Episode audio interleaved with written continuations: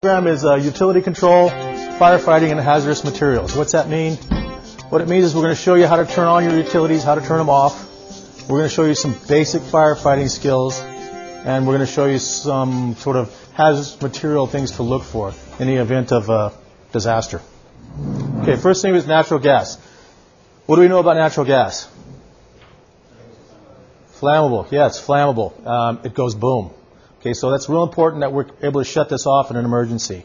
Okay, we use it for cooking, heating, and hot water.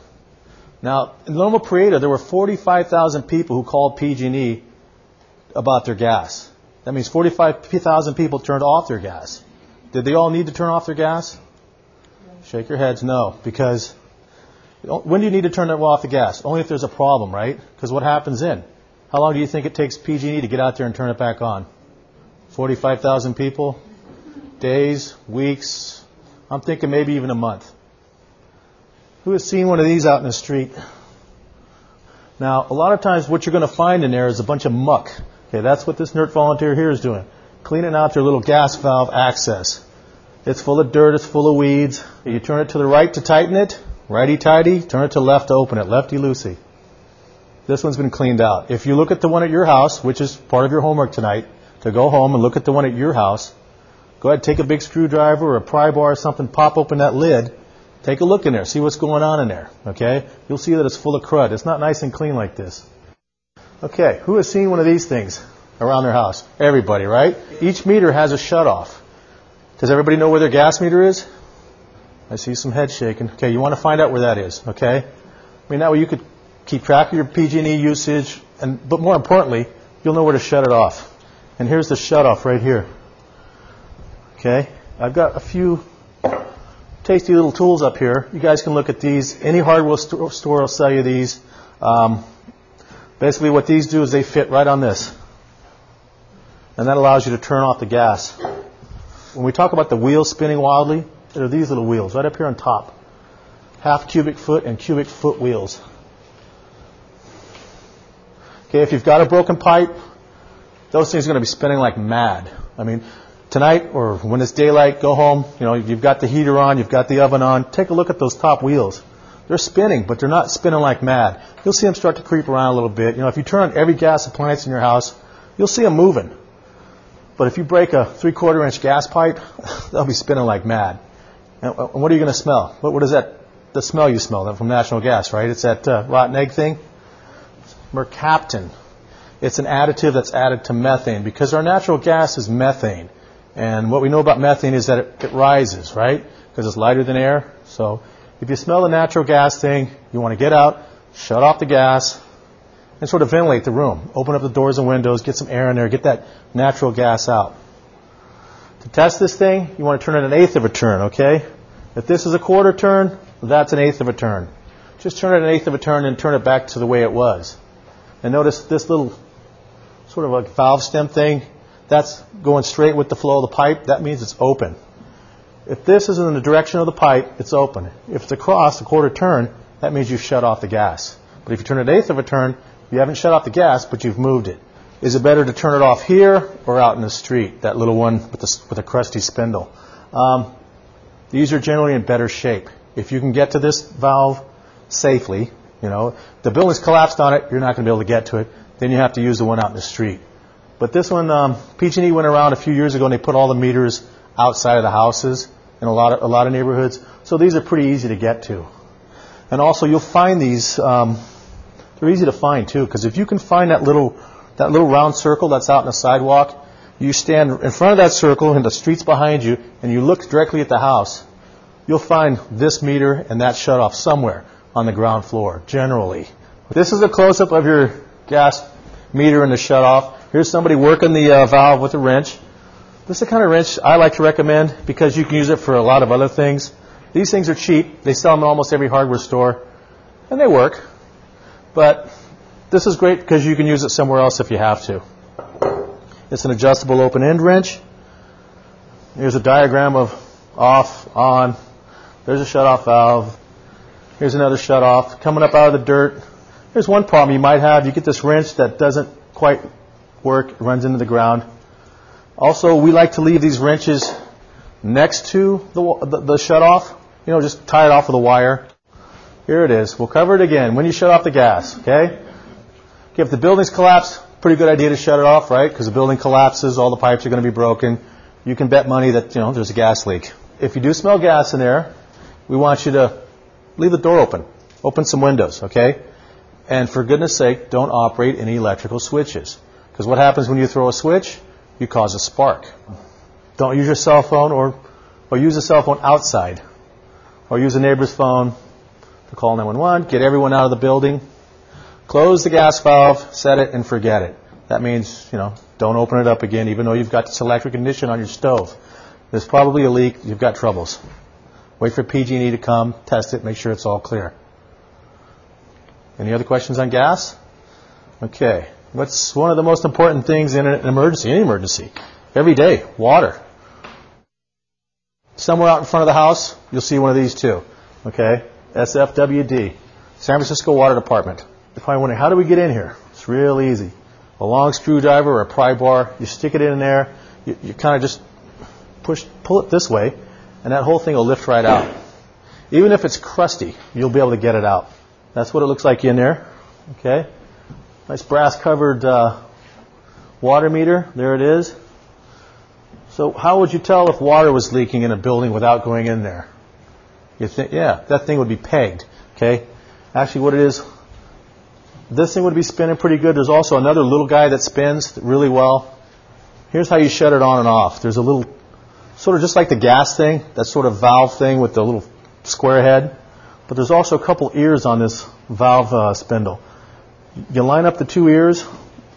They have like a little hole there for the water guys to put a padlock. Okay, they do that when you haven't paid your bill. If it's on, it's in direction of the flow, just like the gas thing, okay? When it's off, this is where it fools you.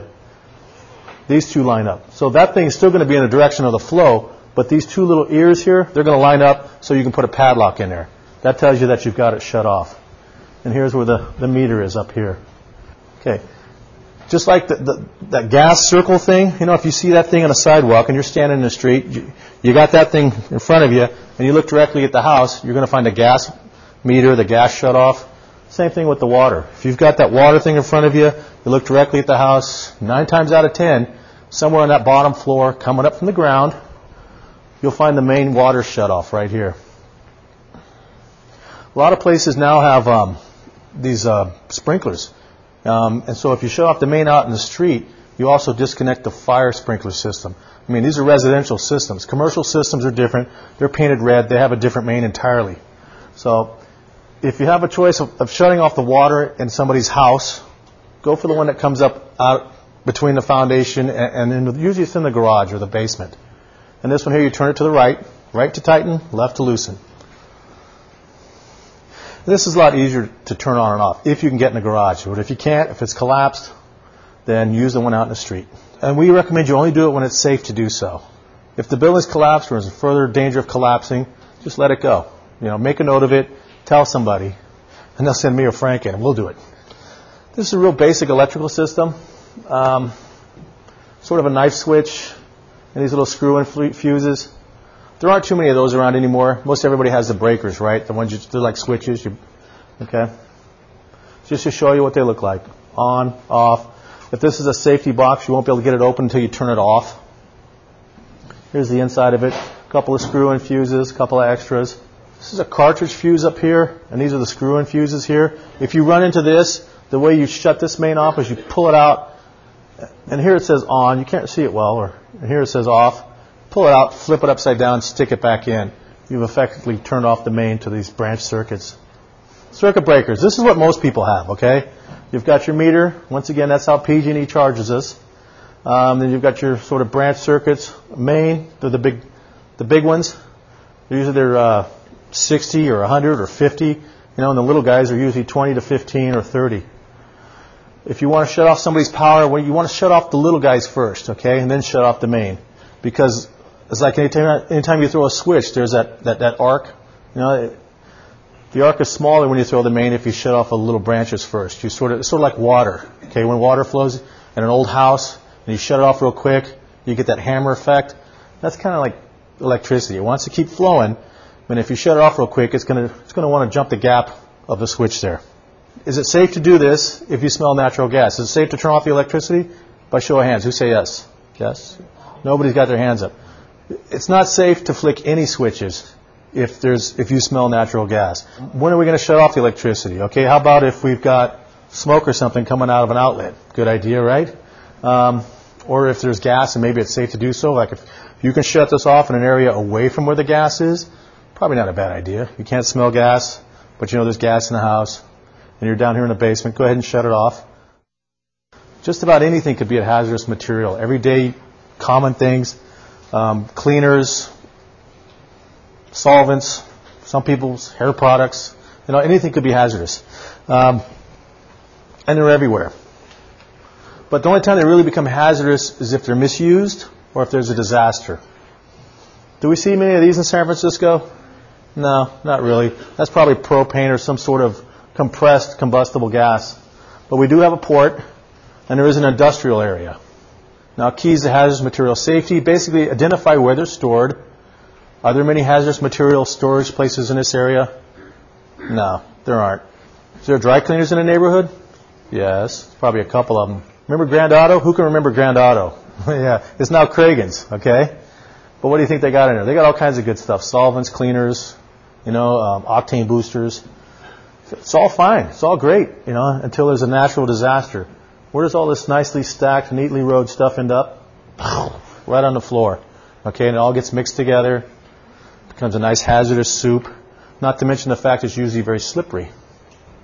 Safeway, pretty innocuous right down here, What do you think they got in there, kids? We'll show you. Bleach, okay? Bleach is great. Everybody uses it to keep their night. I used it this afternoon to get my shirt nice and white. It works great. Do we need this much bleach at home? No. Safeway really need this much bleach? Probably not. Look what they had across the aisle from the bleach. Okay, has anybody ever read one of these labels? Yeah, we all have. It says don't mix ammonia and bleach. It makes that funky gas that they used in World War I, phosgene. These are all bad things to mix with bleach, okay? Who's got some of these things in there underneath the sink? I mean, I do. Everybody does, okay? You want to segregate the ones that shouldn't go together. And how do we find out which ones don't go together? We read the labels, okay? Placards and labels. These are Department of Transportation placards.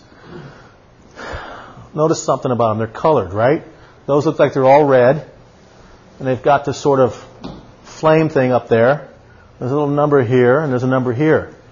We've got books in our rigs that tell us what these are, just based on the number. Like we'll say a 1219. We'll look in the book. Oh, look, truck carrying 1219s over on the side, and it's leaking everywhere. What do we got here? Frank says, George, we got 92 octane gasoline. I go, ooh, that's not good, Frank. Then we call some people and get some help.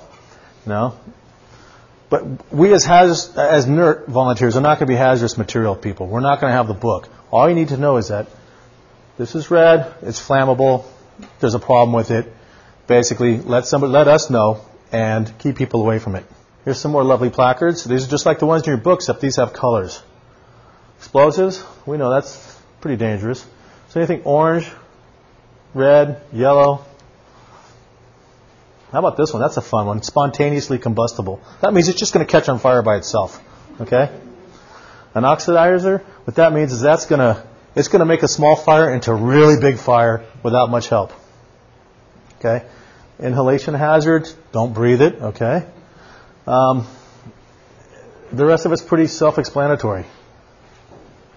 This is an NFPA 704 diamond. You don't need to know any of that. Basically, it's the colors thing again. Okay, blue, it's health. It's going to wreck your health. The number, if you've got a number 4 here, that means it's going to wreck your health like fast. Okay? A number 0 means, no problem. Okay? Red one, same thing. A number 4 up in the red means it's a fire hazard, and it's going to poof, catch on fire like that. Yellow is reactivity. A number 4 means it may detonate. It's going to go kaboom. This is the handy-dandy B&S Hacienda auto body repair.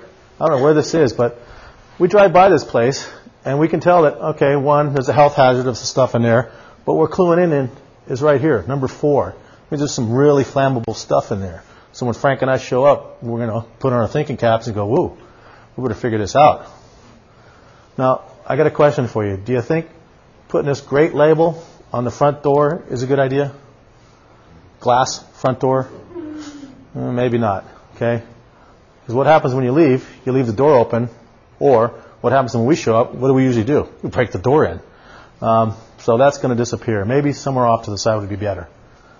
Okay, hazardous materials, how they get into us. How they get into us, our bodies. Okay, you can breathe them, you can eat them, or you can just get them on you. Okay? Or they can be injected in you. You know, like if you spilled hazardous material in the Grand Auto or the Kragens and there's broken glass, you slip, you fall on that, you cut yourself, now you've got the hazardous material in you, on you, you probably breathed it in, you're toast. So basically stay out of that place. Okay, here's some signs of hazardous material spills. Pretty easy, right? It's an overturned container with one of these placards on it, one of those labels. Okay, it's bubbling, it's oozing. Yeah, that's a pretty good tip-off.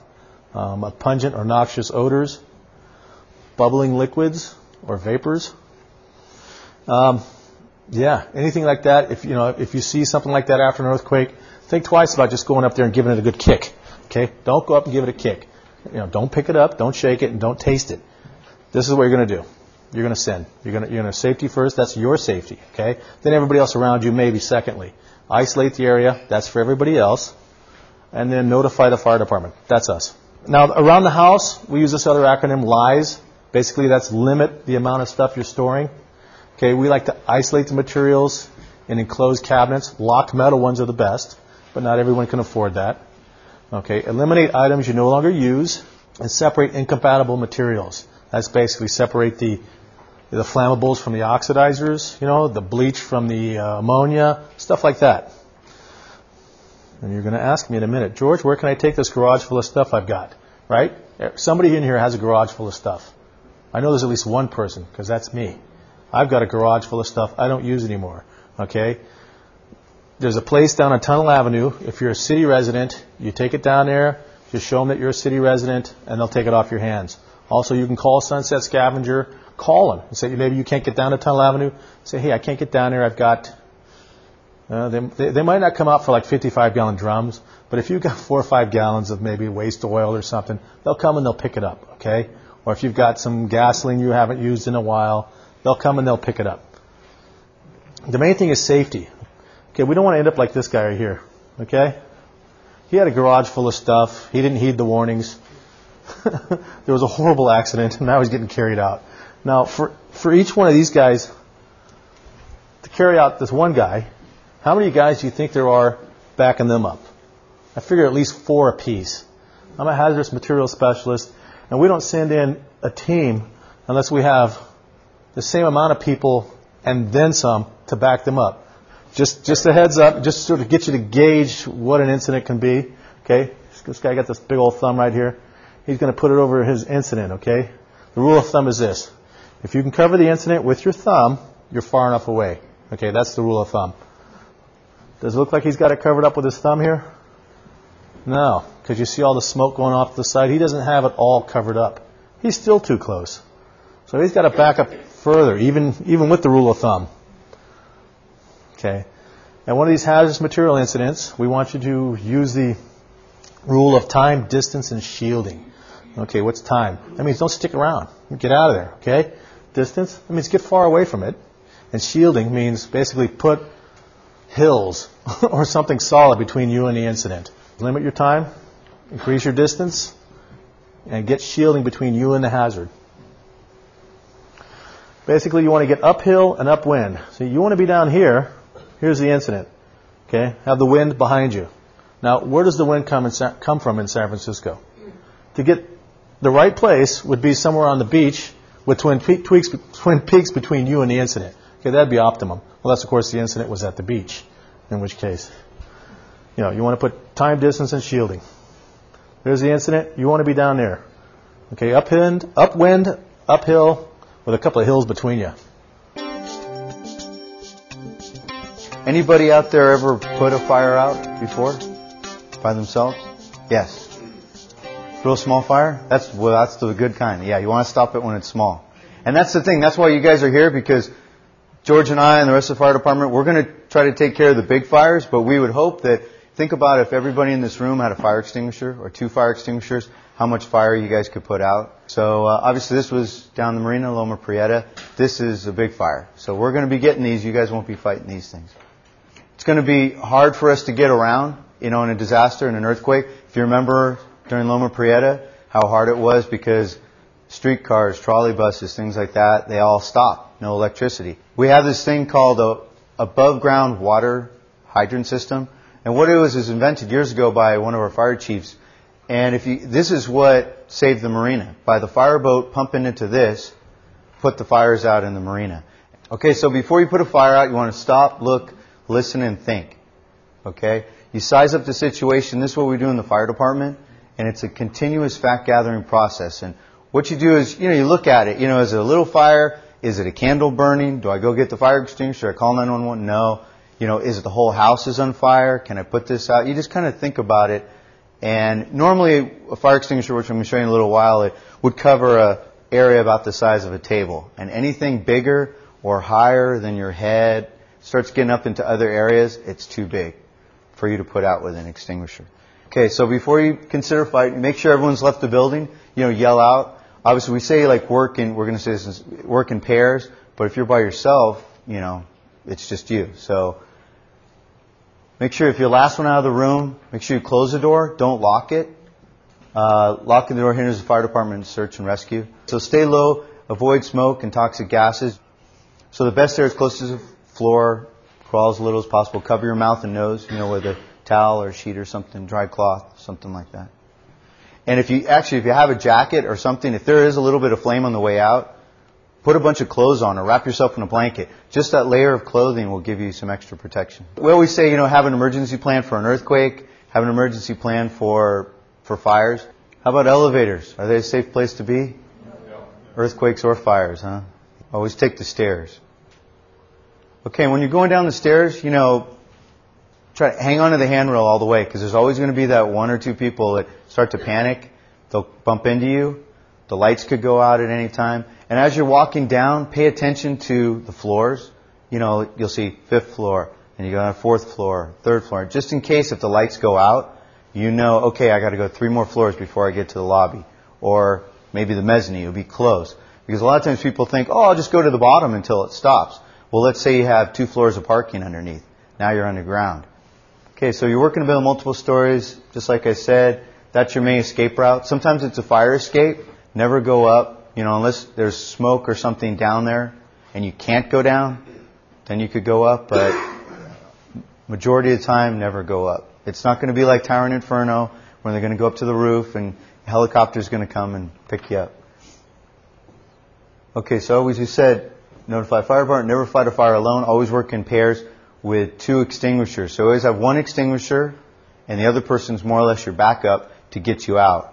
So that's mainly as a NERT volunteer, when you actually got your yellow helmet, your orange vest, and all that. So never fight a fire if it's already a large fire. And large fire means starting to get over your head. It's just, if you're scared of it and it's a little too big, then it's too large for you. If it's spread beyond where it started, if it's blocking your escape route, and you're unsure of how to use extinguisher. Now, on an extinguisher, well, you'll see this other places too, but there's 4 types of fire. And it's actually going to be on the label. Usually right on the front, right down here. Water type extinguisher, you'll see a lot of times it's a chrome, real big thing like this, holds 2.5 gallons of water. You go 30, 40 feet away is the maximum but you'd actually want to get closer. And you just, you know, flood it with water. Sometimes you can put your thumb over the tip, over the nozzle, and it kind of fans it out in a pattern. Class B and C or A, B and C, they're called dry chemicals. And what it is inside here, this is a BC. This is one you might have in your car. And it's just not used on wood, paper, Class A fires, only on flammable liquids and electrical fires. So that's pretty much what you'd use for your car. But if you can get an ABC, that's the most ideal. It's going to have a pressure gauge. It's going to have a metal handle. And it's going to have a good size rubber nozzle. And, of course, the label and all that's going to tell you what kind of fire it's for. Okay, so we got, just remember, pass. So you want to pull the pin out, okay, aim the nozzle, squeeze the lever. Now don't squeeze it In class 6, this happened plenty of times, so I'm telling you now, please don't shoot the instructor in the foot. Because when you hold it here and don't squeeze down right, because the minute you pull that pin, you start squeezing, it's going to shoot down. So just hold it just like that and keep your thumb out of the way. And then aim at the base of the fire. And then when you say sweep, you sweep slowly back and forth and then move in closer. You know, don't be afraid. Don't be way back here if the fire's over there. You got to get in there. You know, get in there and get, the closer you get, the more dry chemical powder you're going to put on the fire. And it will go out faster. So as we said, stay low. Before you enter a room, always feel it with the back of your hand. You know, and then feel the doorknob, see if it's hot. If it is hot and you don't see any smoke or anything, open it real slowly. Grab onto that. Don't let go of that door handle. Open it slowly. Take a look inside. You know, if it's a small fire and you can put it out, go ahead and do it. Work in pairs. Like I said, the second person's your backup. If you can't go in there, the fire's too big, close the door up again, and of course, you know, go get more help. Have two emergency exits if you can. You know, if you know, okay, there's a fire escape over there, and the stairway we just came up. There's your two exits, you know. Everybody see one of these before? These hose cabinets? There'll be a fire extinguisher in there. There'll be 50 feet of hose. There'll be a nozzle. And there's actually water in there, and you can, you know, turn it on. Don't do what he's doing. Because if you turn this on, you're just going to have a big pile of spaghetti with hose everywhere. And what you want to do is, if you have two people, that's the most ideal. One person flake the hose out to whatever apartment or you're going to put the fire out with. Don't open the door yet, then have the other person turn the water on. Okay, so know your limits, your physical condition, mental condition. You know, if you don't feel comfortable doing it, then just get out, you know. Keep yourself safe. Okay, so we have some gauze. And this is made of cotton. What kind of class of fire is that? A. Okay. And we have some fire. We have air, we have heat. You have a fire going. Now, if I went like that, what did I just do? Took the oxygen, smothered it. Very good, yeah. Real simple, right? Remember your hot water heaters? There's the pilot lights usually lit all the time. We say don't store gasoline in your garage. So gasoline gives off vapors. Now if we heat this up, not that you have to heat up the gasoline, but that's why a lot of times if you store gasoline near a hot water heater, the vapors alone will catch fire. The vapors traveled and caught, but you don't have to actually light something like a candle, like you put a match to a candle wick. You don't actually have to touch something. We'll add a little more, make some more effect here.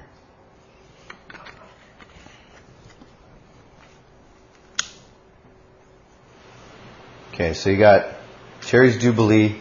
What do you do? How do you put this out? Put the lid on? What are you going to have a lid?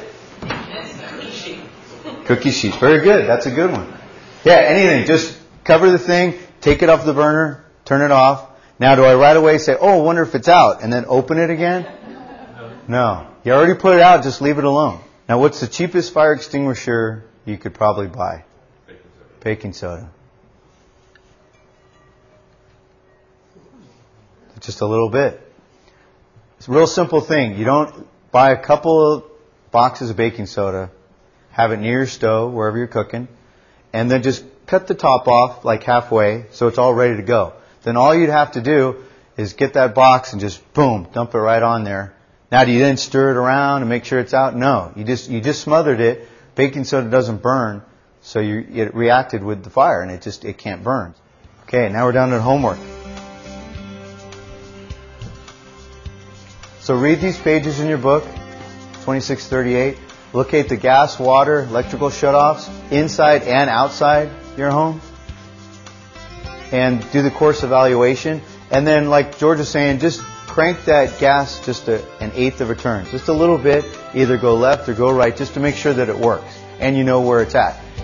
Very good, you guys. Thank you.